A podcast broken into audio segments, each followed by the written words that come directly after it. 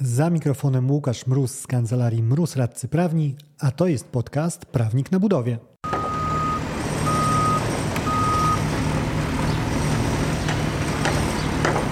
Innymi słowy, sam fakt naliczenia kary umownej nie stanowi automatycznie podstawy do wykluczenia wykonawcy z postępowania.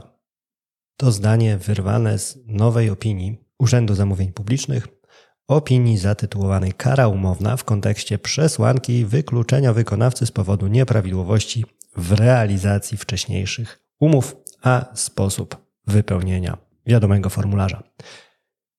I zdawać by się mogło, że super, bardzo dobre wieści dla wykonawców, ale na dobrą sprawę, jak przejdziemy parę zdań wyżej, to okazuje się w sumie, że dobrych wieści raczej niestety nie ma. O tym w tym odcinku. Za mikrofonem Łukasz Mróz, a to jest podcast Prawnik na budowie.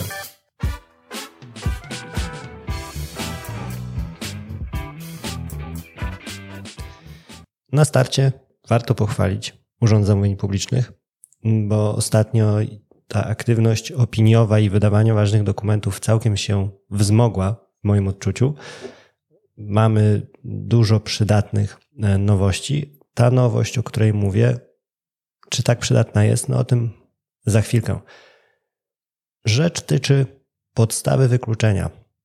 Jednej z tych, które zamawiający może przewidzieć, no i które dość regularnie przewidywane są. Ujmijmy to szeroko wykluczenie na podstawie fakapów z przeszłości.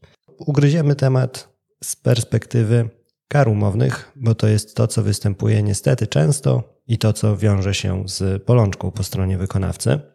Po pierwsze, drogi wykonawco, dopuściłeś się niewykonania lub nienależytego wykonania albo długotrwałego nienależytego wykonywania zobowiązania wynikającego z wcześniejszej umowy w sprawie zamówienia publicznego lub umowy koncesji.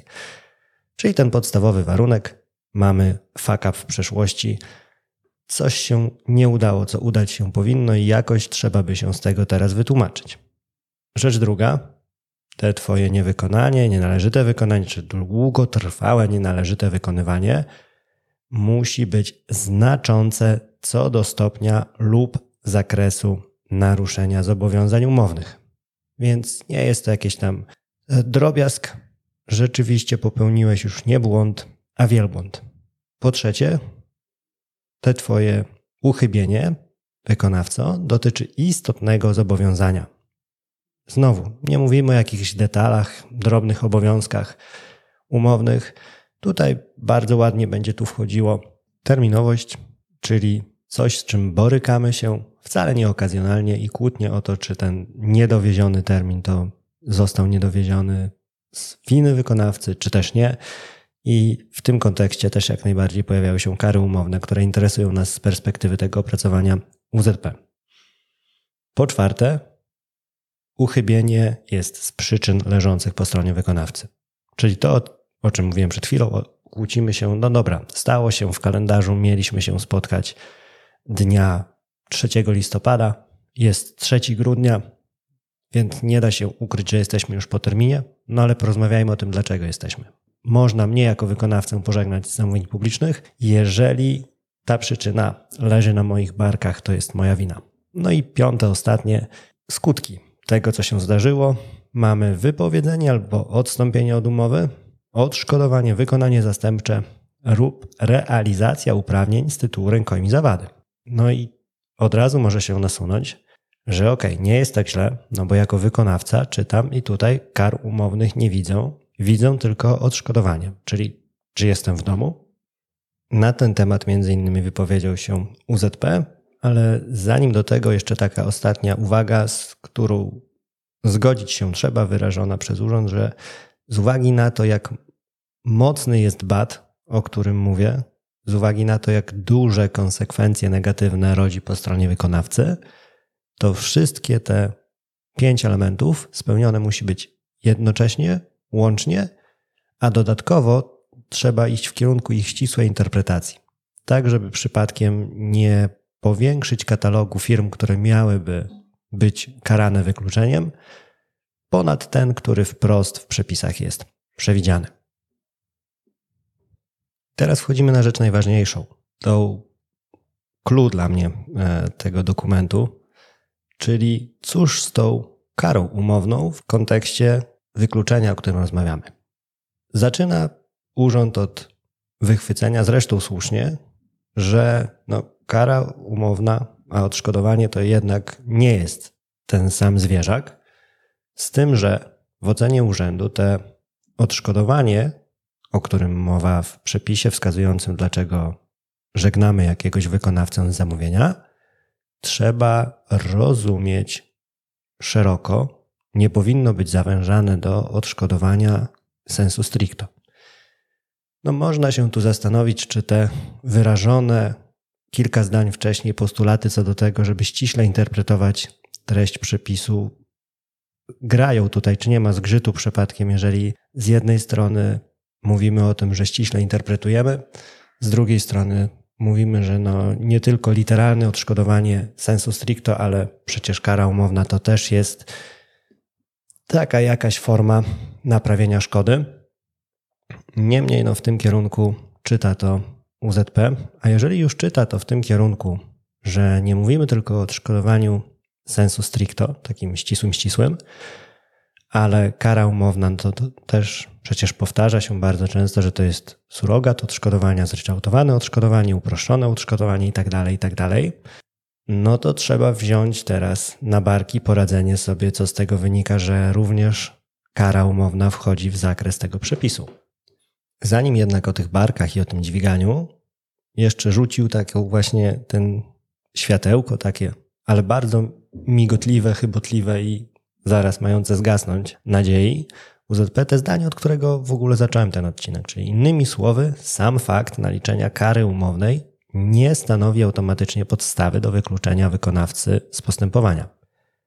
I z czego ma to wynikać w ocenie UZP? No z tego, że kary są takie, jakie je sobie napiszemy, tak to powiedzmy, i mogą spełniać różne funkcje, a w tym katalogu wykluczeń będą mieściły się jedynie kary mające charakter odszkodowawczy. I okej, okay, można się zgodzić tak e, dywagując na temat tego, cóż tam w tym przepisie wyczytać można, tylko na ile to jest praktyczne.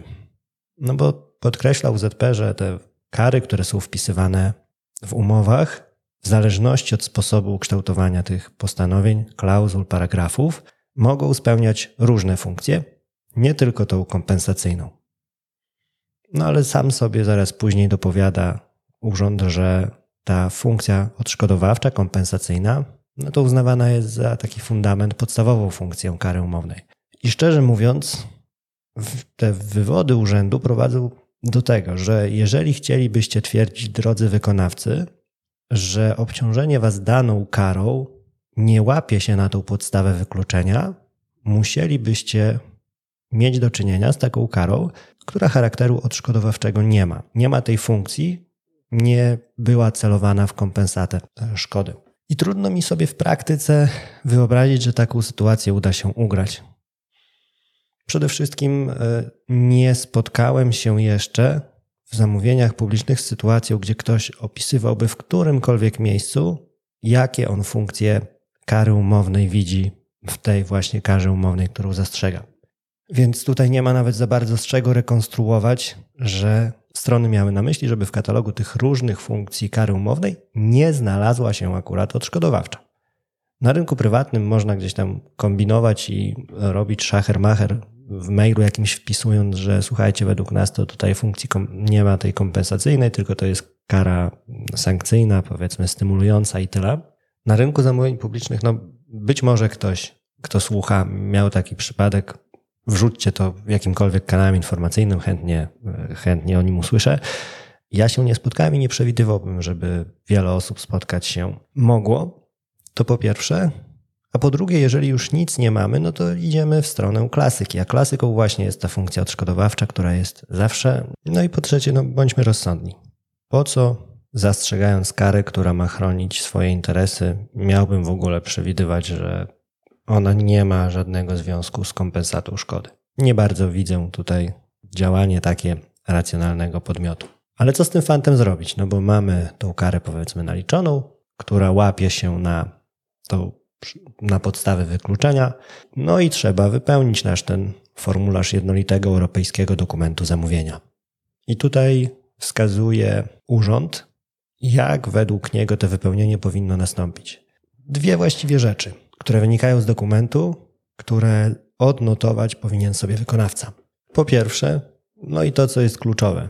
Tak, wykonawco, powinieneś zaraportować zamawiającemu, że taki fuck up karowy w przeszłości miejsce miał. Przy czym urząd tutaj podkreśla, że ta informacja powinna być skorelowana z przesłanką wykluczenia z artykułu 109 ustęp 1 punkt 7 PZP, czyli rzeczy, o której rozmawiamy, więc wypadałoby wskazać, e, co tak naprawdę z tego katalogu, z tego kręgu wydarzeń, które jest tam w tym przepisie opisany, zaszły, tak żeby pokazać zamawiającemu, na czym polegało te Twoje uchybienie. I rzecz druga, już bardziej techniczna, skoro oświadczenie składane jest w związku z przesłanką wykluczenia określoną w przepisie, to uwzględniając treść przepisu przywołanej wyżej części formularza, nie wskazuje się umów przy realizacji, których wystąpiły inne niż określone w artykule 109 ust. 1 punkt 7 UZP okoliczności. No i do tego jest dodane troszkę uwag na temat samooczyszczenia. Czyli jak najbardziej wykonawca może też bronić się tym, że rzeczywiście ten fuck up był, ale ja bardzo, bardzo dołożyłem starań, żeby w przyszłości się nie pojawił. Jeszcze może jednym słowem o jaką część formularza e, chodzi. Chodzi o część trzecią, sekcję C. I cóż wynika z tego dla wykonawcy, tak żeby podsumować? Mimo, że te jedno zdanie nawet tutaj jest i wyboldowane, i podkreślane, czyli innymi słowy, sam fakt naliczenia kary umownej nie stanowi automatycznie podstawy do wykluczenia wykonawcy z postępowania, to biorąc pod uwagę kierunek ten interpretacyjny, w którym poszedł Urząd Zamówień Publicznych, te scenariusze, w których ten automatyzm właśnie nie chwyci i nie chwyci sama podstawa i nie chwyci samo wykluczenie, no wydaje mi się, że po prostu się nie ziszczą za bardzo, nie ma na co nie ma co na to liczyć. Także szukamy innych źródeł pocieszenia w samooczyszczeniu chociażby, czy wskazywaniu, że ok, był fuck up, ale chociażby skala nie ta, a skala powinna być zachowana jak najbardziej i proporcjonalność i nie powinno się mnie wyrzucić. A niezależnie od tego, to poprawiłem w swoim zachowaniu wszystko, co poprawić mogłem, a nawet jeszcze parę innych rzeczy i tak dalej, i tak dalej. Czyli bardziej idziemy w kierunku takim, że szukamy sposobu na możliwie najlepsze pozamiatanie problemu, który wywołaliśmy w przeszłości, niż tego, że uda nam się w ogóle zepchnąć go z siebie, wskazując na to, że no ale to przecież kara umowna, to nie odszkodowanie, więc nawet nie spełniamy tego podstawowego kryterium wejścia w krąg nieprzyjemnie wykluczonych. Dzięki za odsłuchanie tego odcinka. Jeżeli chcesz się ze mną skontaktować, możesz napisać na biuro małpa albo zadzwonić na 577 665 077. Znajdziesz mnie też w mediach społecznościowych. Na LinkedIn jako Łukasz Mróz, a na TikToku, Facebooku i Instagramie jako Prawnik na Budowie.